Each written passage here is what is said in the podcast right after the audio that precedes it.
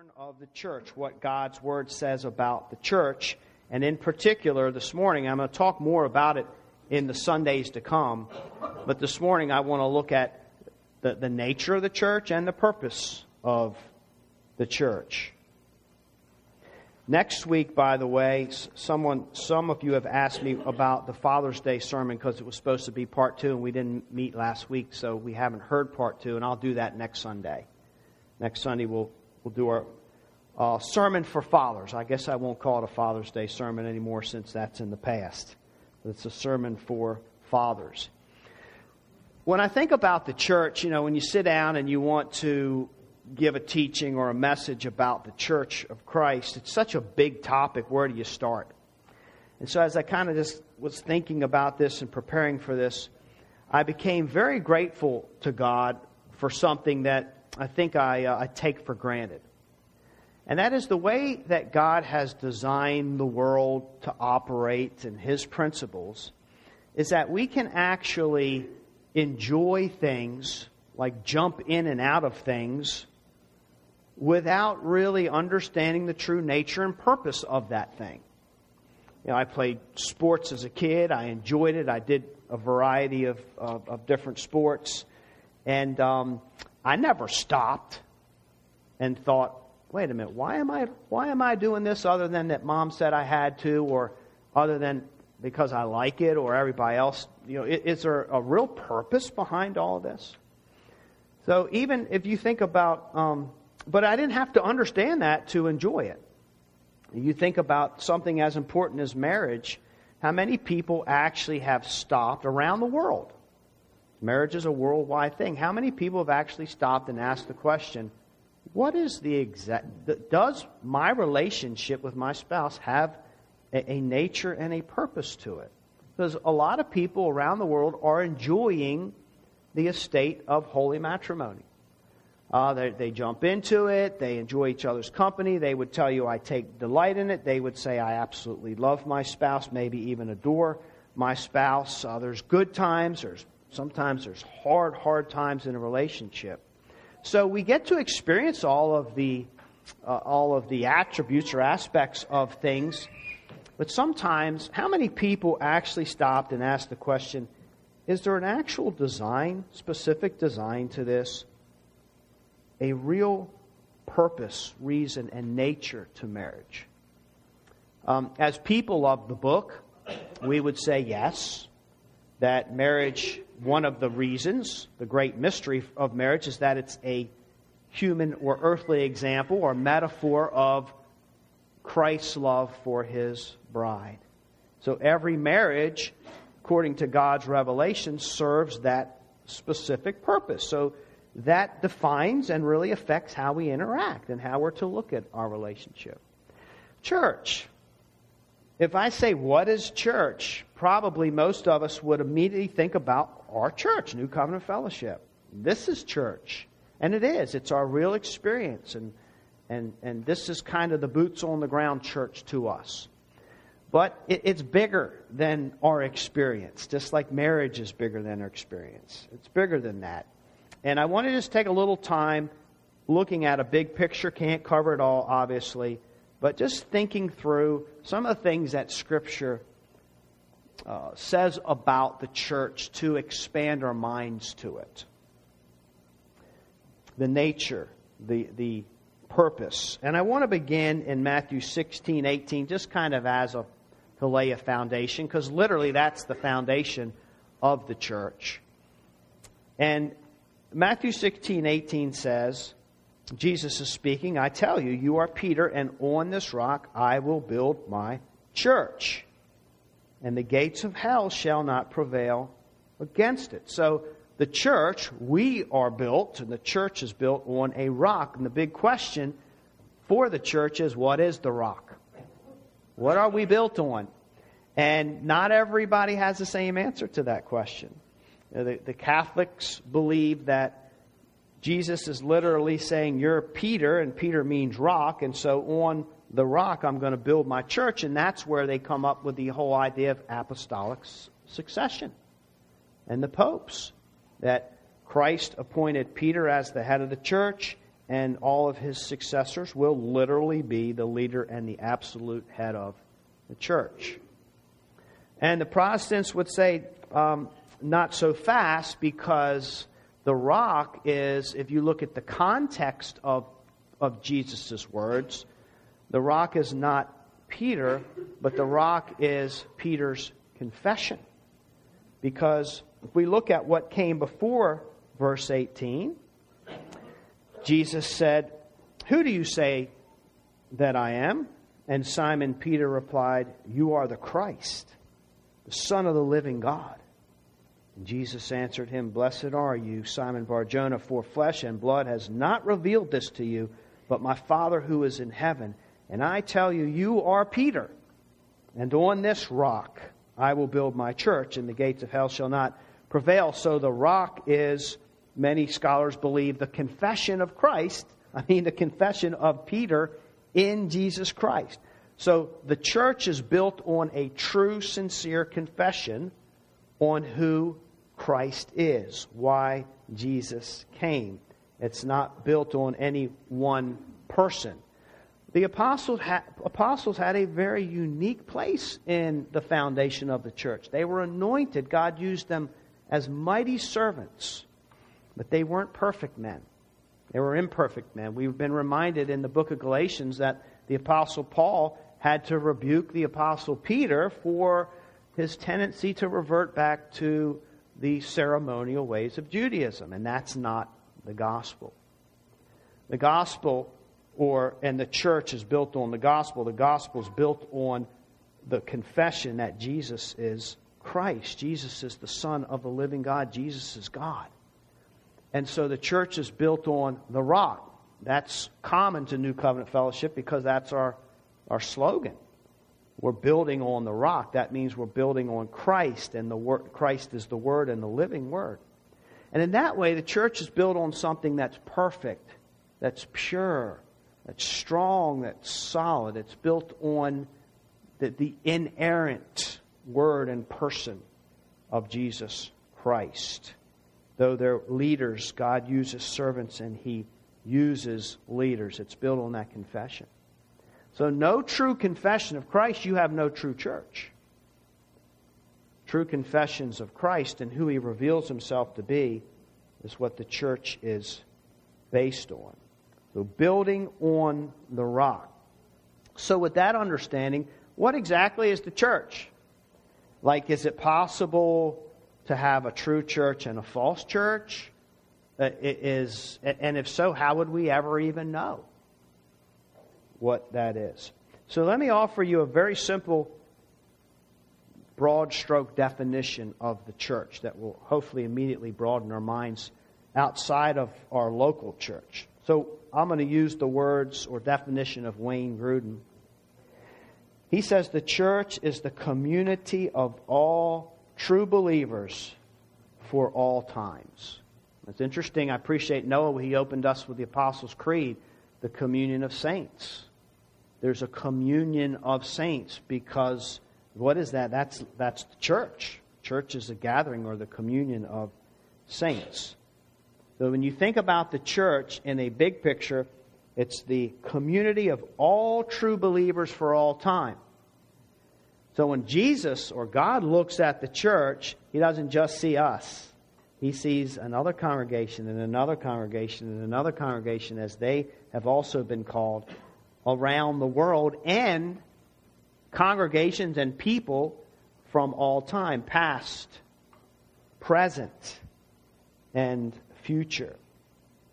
Ephesians 5:25 Christ loved the church and gave himself up for her. The church is filled with people that have been redeemed by the blood of Christ and have confessed that. Christ calls people to himself. Christ builds his church by changing hearts, by enlightening minds, turning lights on in the mind to see the reality of the existence of God. And he calls us in and claims us as his own. And now we are a people that are called together to serve him, but that's getting into the purpose of the church. John 6:37 All that the Father gives me will come to me. That's Jesus building his church. And whoever comes to me I will never cast out. I love John 10:28. I cling to that. Where Jesus it's the same concept. The Father draws and gives to the to the Son and he says nobody will snatch them out of my hand. I love how God puts the emphasis on his promise, his faithfulness. When Jesus when God gives something to God the Son, it's his forever. He will not let us, the truly redeemed, out of his hand. So the emphasis is, is not how well I do at clinging to God, but how well God does at clinging to me and the church. He will not lose any of the blood bought children from any tribe, from any nation, from any time that that individual expressed their faith in God. So this is known as the church universal. We're the church local. We, we see each other grow. We listen to each other praise God. We know each other's voices. Uh, we watch people grow, not just physically, but spiritually. It's the church local. We get to experience. But there's the church universal, people in the church that we've never met before, that are God's servants and children. But we have that in common. We're all the church because we have the same confession, we share the same Father, and we share God's Word and live by that. So we have much in common without ever even knowing each other. So if the church consists of all the people that have believed in God throughout the ages, what does that mean for the new for the Old Testament? A lot of people say, "Well, well, how did Old Testament saints get saved? What did how does that work? And how does the church come into play with all of that?" There's different views about that. I won't spend a lot of time on it, but some look at the scriptures and they see a very sharp dichotomy between, okay, God dealt with the Old Testament people of Israel, and then we have this kind of parentheses time of the church, and then God's going to deal with Israel again. And there's kind of a sharp distinction in that only the Old Testament promises that were given will be fulfilled in the people of Israel, and only the ethnic people of Israel will enjoy those. And others say, and I would agree with this group of scholars a little more than or more than the first group. Others say no, people have been saved by faith. Every person that's ever been saved has been saved by faith in Christ. Like if when you read scripture, it spends a lot of time talking about salvation by faith. And everything in the Old Testament, all the symbols and, and the ceremonies and the blood that was spilled points to Christ. And the people in the Old Testament believed, according to the revelation that they had, that God was going to save a, send a Redeemer. So they believed in the Redeemer to come, the Messiah to come. That's what they were always so excited about. Whereas the New Testament church looks back at the Messiah. Old Testament look forward, New Testament we look back to what Christ, but everything hinges everything in the New in the Old Testament hinges on the work of Christ and everything in the New Testament. It all hinges and points to the work of Christ. So, the faith in the Old Testament, the Apostle Paul tells us, would be vain if Christ never came and died on the cross. So, I think Scripture ties it together. And we even see in Scripture that Old Testament promises are that were given to Israel are fulfilled in the church, the people of the church. But there's a very important verse, I think, that comes to play when we think about the relationship of the two. And that's in Ephesians 2, verses 14 through 16. And he's talking about when it comes to faith in Christ, there is no, technically speaking, there's no Jew and Gentile. For he himself is our peace who has made us both one and has broken down in his flesh the dividing wall of hostility by abolishing the law of commandments expressed in ordinances, that he might create in himself one new man in place of the two, so making peace and might reconcile us both to God in one body through the cross, thereby killing the hostility. So you see that all were saved by faith, and the Old Testament people were called by God to worship Him in a different way than the New Testament people. But the plan all along was that we would be one new man. That's the beauty of what Christ has done. There's no wall, there's no separation there, no Jew or Gentile. In God thinks bigger than just the, just the family of Abraham and his descendants and just one nation in the world. God is after all the nations, all the tribes, to bring them, and we all become one in Christ based on what he has accomplished for us. Even in the New Testament, when Stephen was talking about the Old Testament people and gives a great history of the Old Testament people, he actually calls them the gathered ones or the ecclesia. So in, in, the New Testament, the ecclesia is the word for the church. It's a gathering, it's a congregation here. So here's what Peter said when he's giving his apologetic to those that are about to stone not Peter, Stephen. Stephen says, when those were those that were about to stone him, he says, "This is the Moses who said to the Israelites, God will raise up for you a prophet like me from your brothers." He's talking about Christ.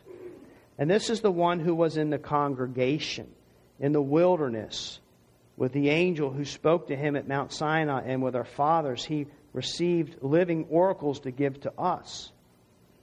Though that he's talking about the Old Testament was telling us, Moses was telling us that there's another prophet to come, and that's Christ. But it's interesting that he looks back at the gathering of God's people and calls them a, a gathering, a congregation. So it's God gathering, the church is God gathering his people, calling his people from all ages and from all time to worship him, to gather before him the apostle Paul said in Romans 1:16, I'm not ashamed of the gospel because it's the power of God to save. First for the Jew and then for save anyone who believes, first for the Jew and then for the Gentile. So to be a part of the church is to be a part of the community of believers. All those that have believed at any time and those who will believe even in the future whom the Father has given the Son. We are a local expression of the big picture of what God is doing with the church.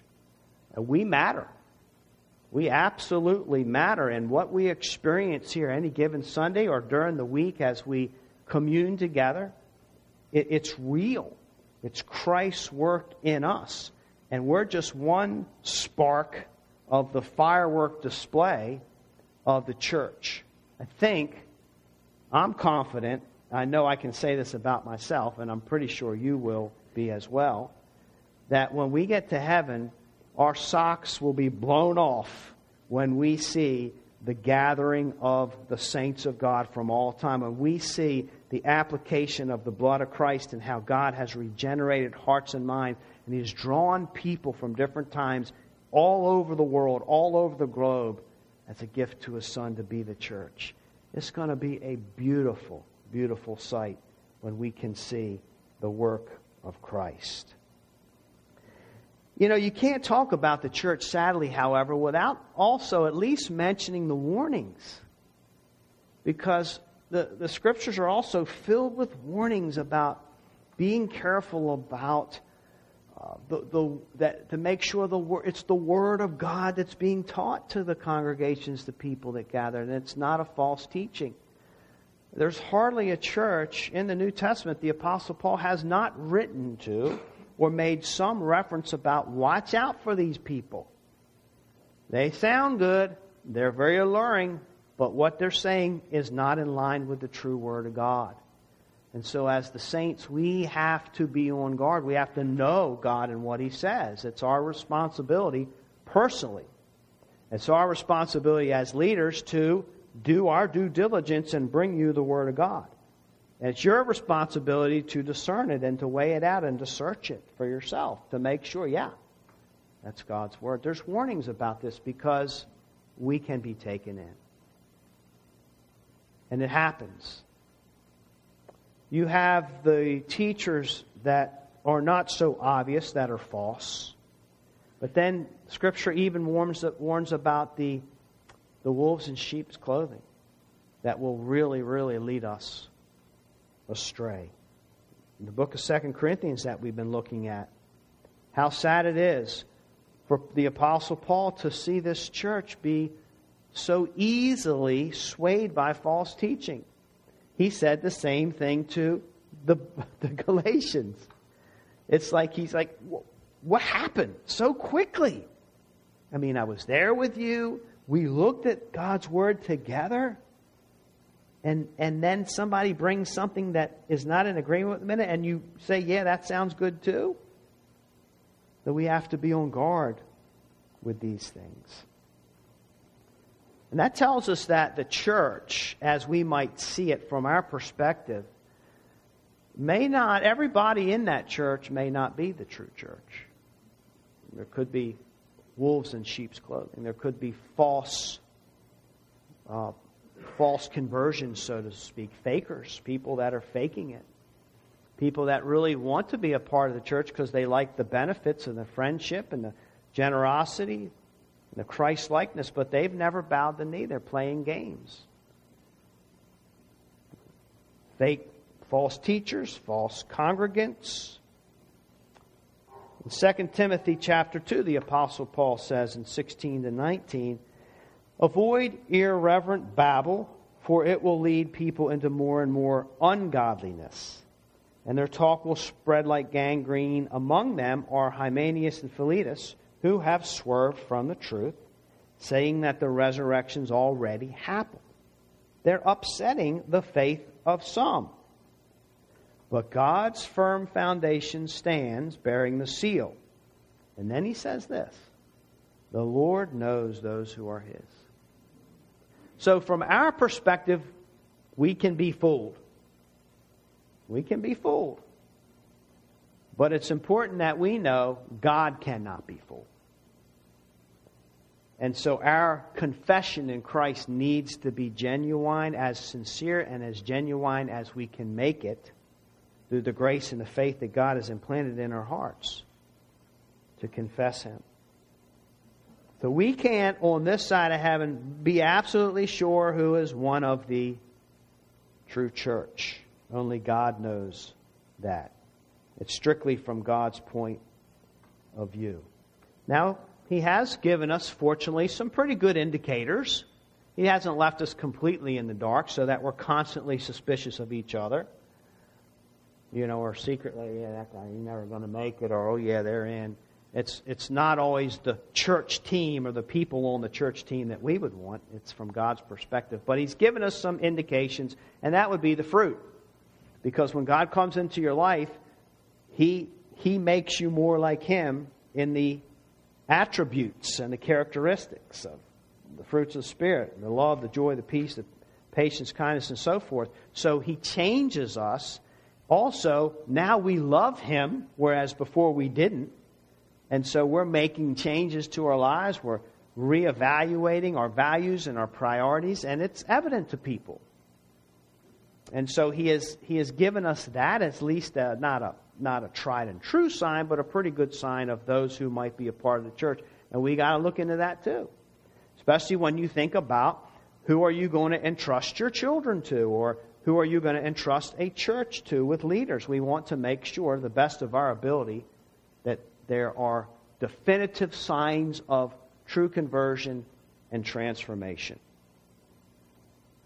We don't always want to be suspicious, and we don't have to be. John Calvin said, Make a charitable judgment, whereby we recognize as members of the church all who, by confession of faith, by example of life, and by partaking of the sacraments, profess the same God and Christ with us.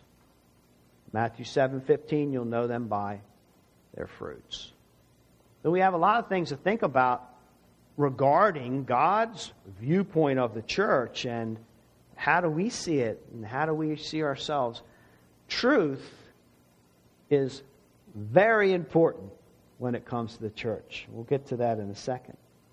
But God doesn't let us, uh, or He works hard against us living a lie.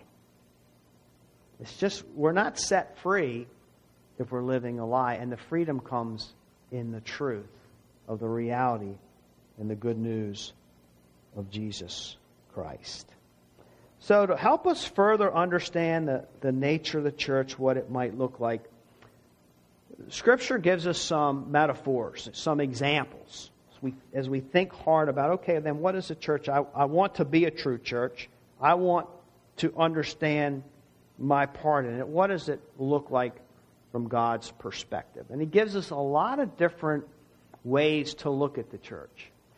And through the years, I've actually become very grateful for the different metaphors God has given all of us to help us understand what a church is supposed to be like.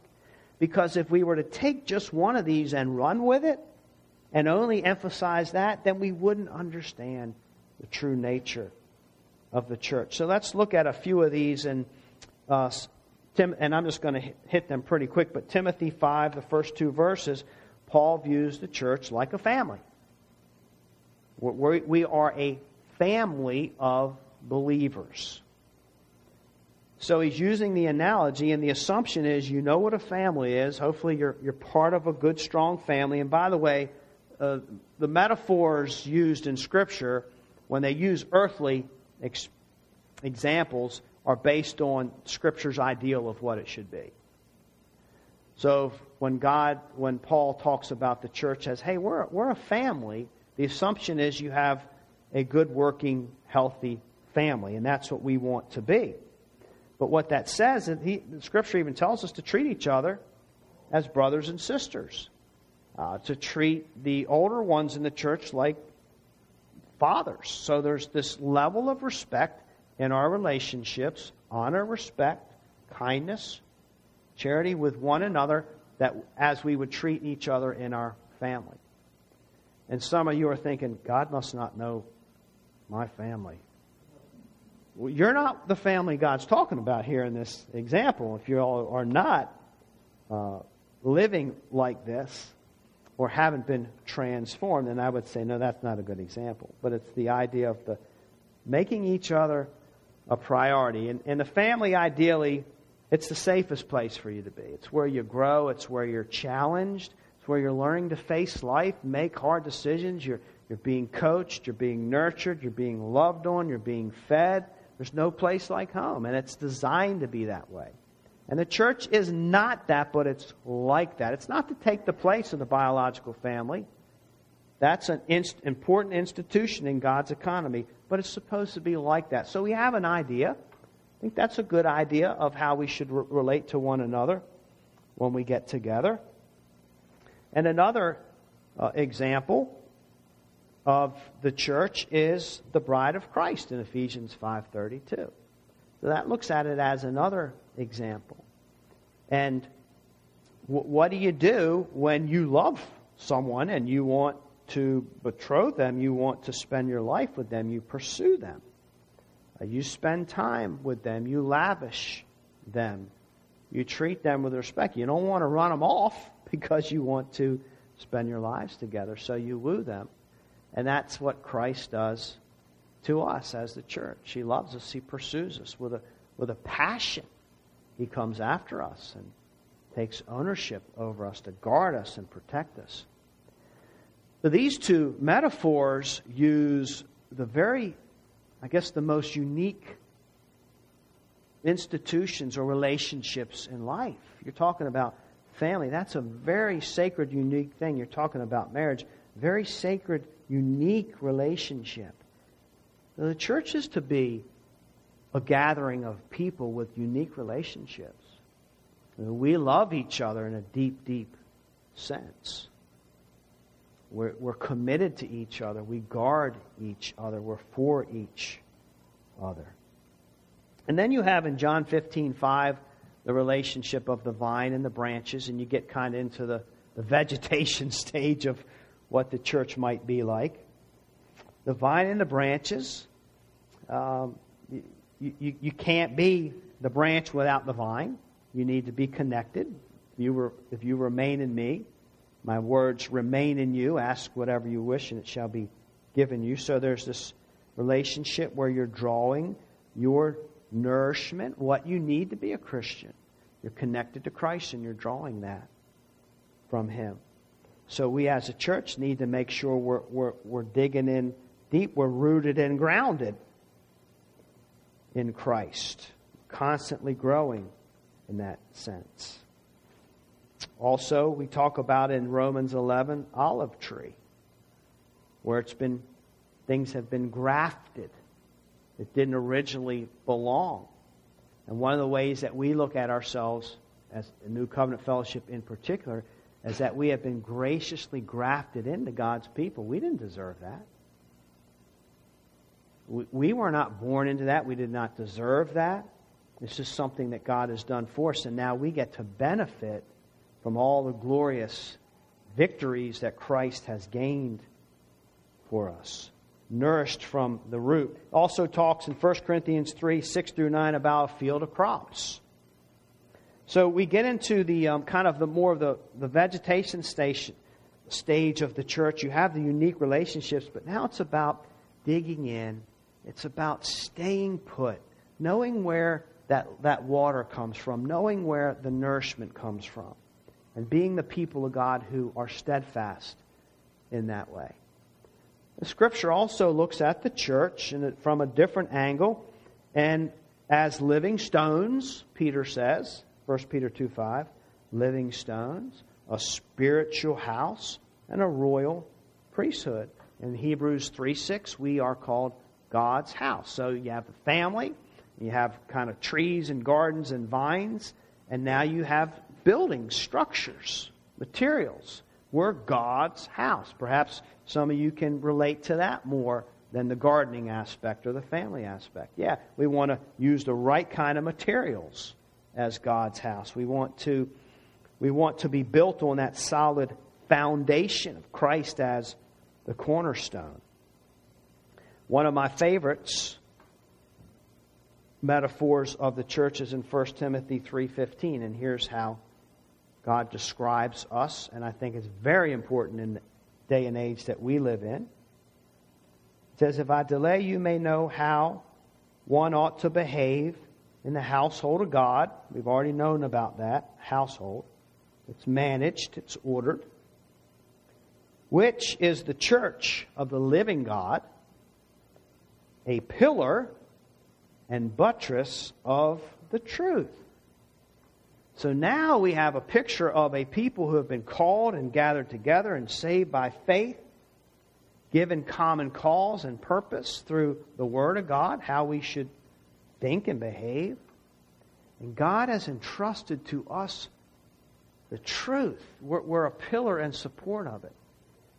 And that is such a profound statement because a lot of times we don't think about it. But this is the greatest truth that exists. God, what God has revealed to us it's what the whole world needs. It's what every individual that comes in this world needs. And God has entrusted with us the good news. He's entrusted to us truth. Look how many people are scrambling around to find truth or to try to convince people that there is no truth or your truth is your truth and my truth. It, it's making a mess of the world. And yet, here at New Covenant Fellowship, this little local expression, we have it. We have the truth that regards or pertains to godliness, to knowing the God that created us. It's all right here. It's an amazing thing. People deny divine revelation. And when you deny divine revelation, at least from my understanding, you can't know the truth because we are dependent on God to work in our hearts and minds as opposed to saying, man is the measure of all things, and I'm completely trustworthy, and you should believe everything I say because I'm so smart, and I've looked at it from every conceivable angle, I'd say, I still don't trust you. I trust this. God's smarter, He knows. The pillar and the buttress of truth. It's, it's an honor of all places in the world as the church to have the truth that the world needs the most. I recently listened to um, little TobyMac, and I liked, he said, um, now I got to remember, I'm just a nobody trying to tell anybody about somebody. Now wrap that, and it'll make sense to yourself. And then another metaphor. How do we look at each other? How do we understand each other? Well, you've been waiting for it, wondering if I was going to say it. The body of Christ in Corinthians, right? We're also like this body. And actually, Scripture uses that eh, two different metaphors. We're the body of Christ in the sense we're the whole body, and each member does its part, has a function. You know, the eyes are supposed to see so that the rest of the body doesn't run into things. And every part is important. That's the whole purpose of giving that analogy, is so that we as the church understand that every part and parcel has an important job and function. And when we fail to function in the way that we're supposed to, the whole body suffers. So it's a wonderful picture when we all do our part, but it makes it hard on others when we don't. So that illustration um, puts responsibility on our shoulders.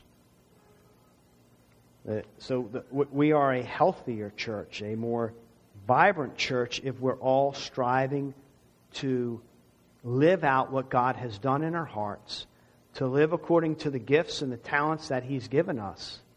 And we bring that into the family of God, the household of God, into this unique relationship, and we live it out before Him. The body of Christ. Then we also have the illustration where we're the body, but Christ is the head.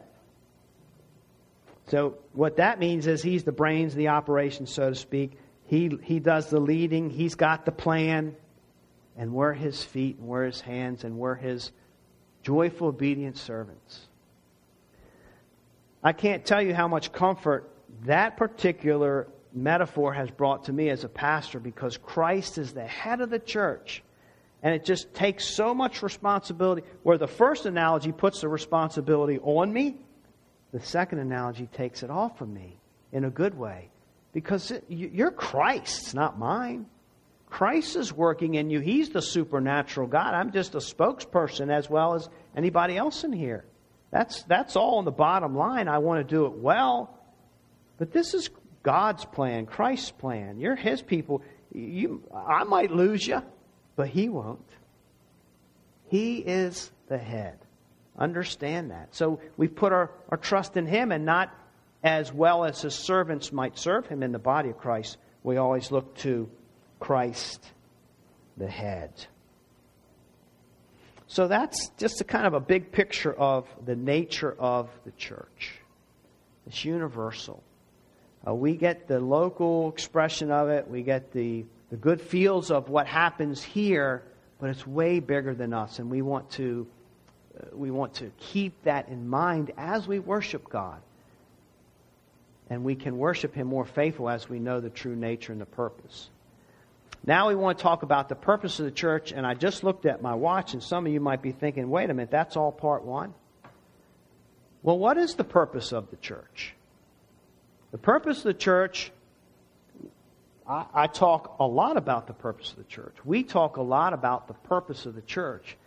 And it is also one of our statements and something that we mention frequently at New Covenant Fellowship.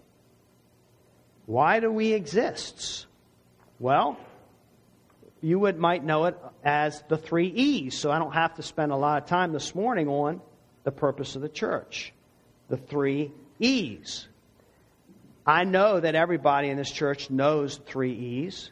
Matter of fact, I'll give $100 to anybody two years old or younger that can come up here and tell me the three E's.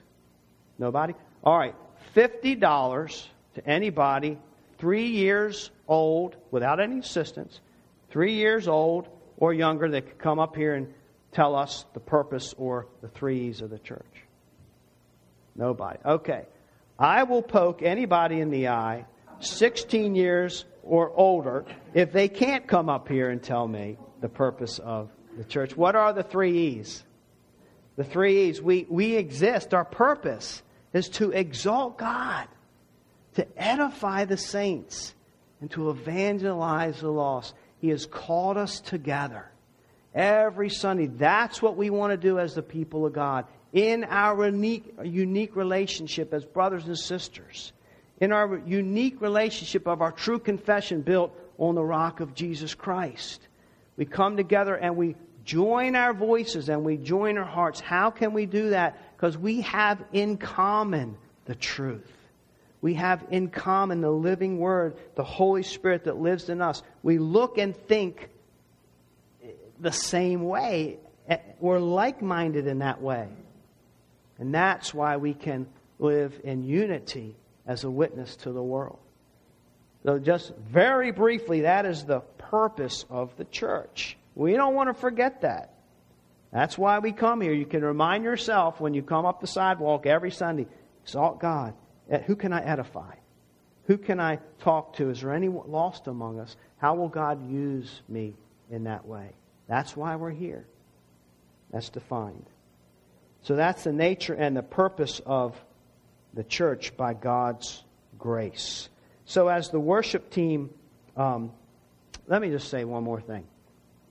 As the worship team does not come forward yet, uh, the, the true marks of the church during the Reformation, the, the people really had to think hard about wait a minute, if the church veers, ever veers off, how do we really know the true marks of the church? And they boiled it down to two minimums. And it's where the Word of God is being purely preached or proclaimed or taught, and where the sacraments are being properly administered. So, the sacraments of the Lord's Supper and baptism that the Lord gave us. Those are the two minimum marks of a church where you have the sacraments practiced and the Word of God is purely preached and taught as the gospel as it is meant to be. It's, it's it can be more than that, but it's never less than that. Now, as the worship team comes and gets itself in place, I have six sentences I want to read to you as they come forward.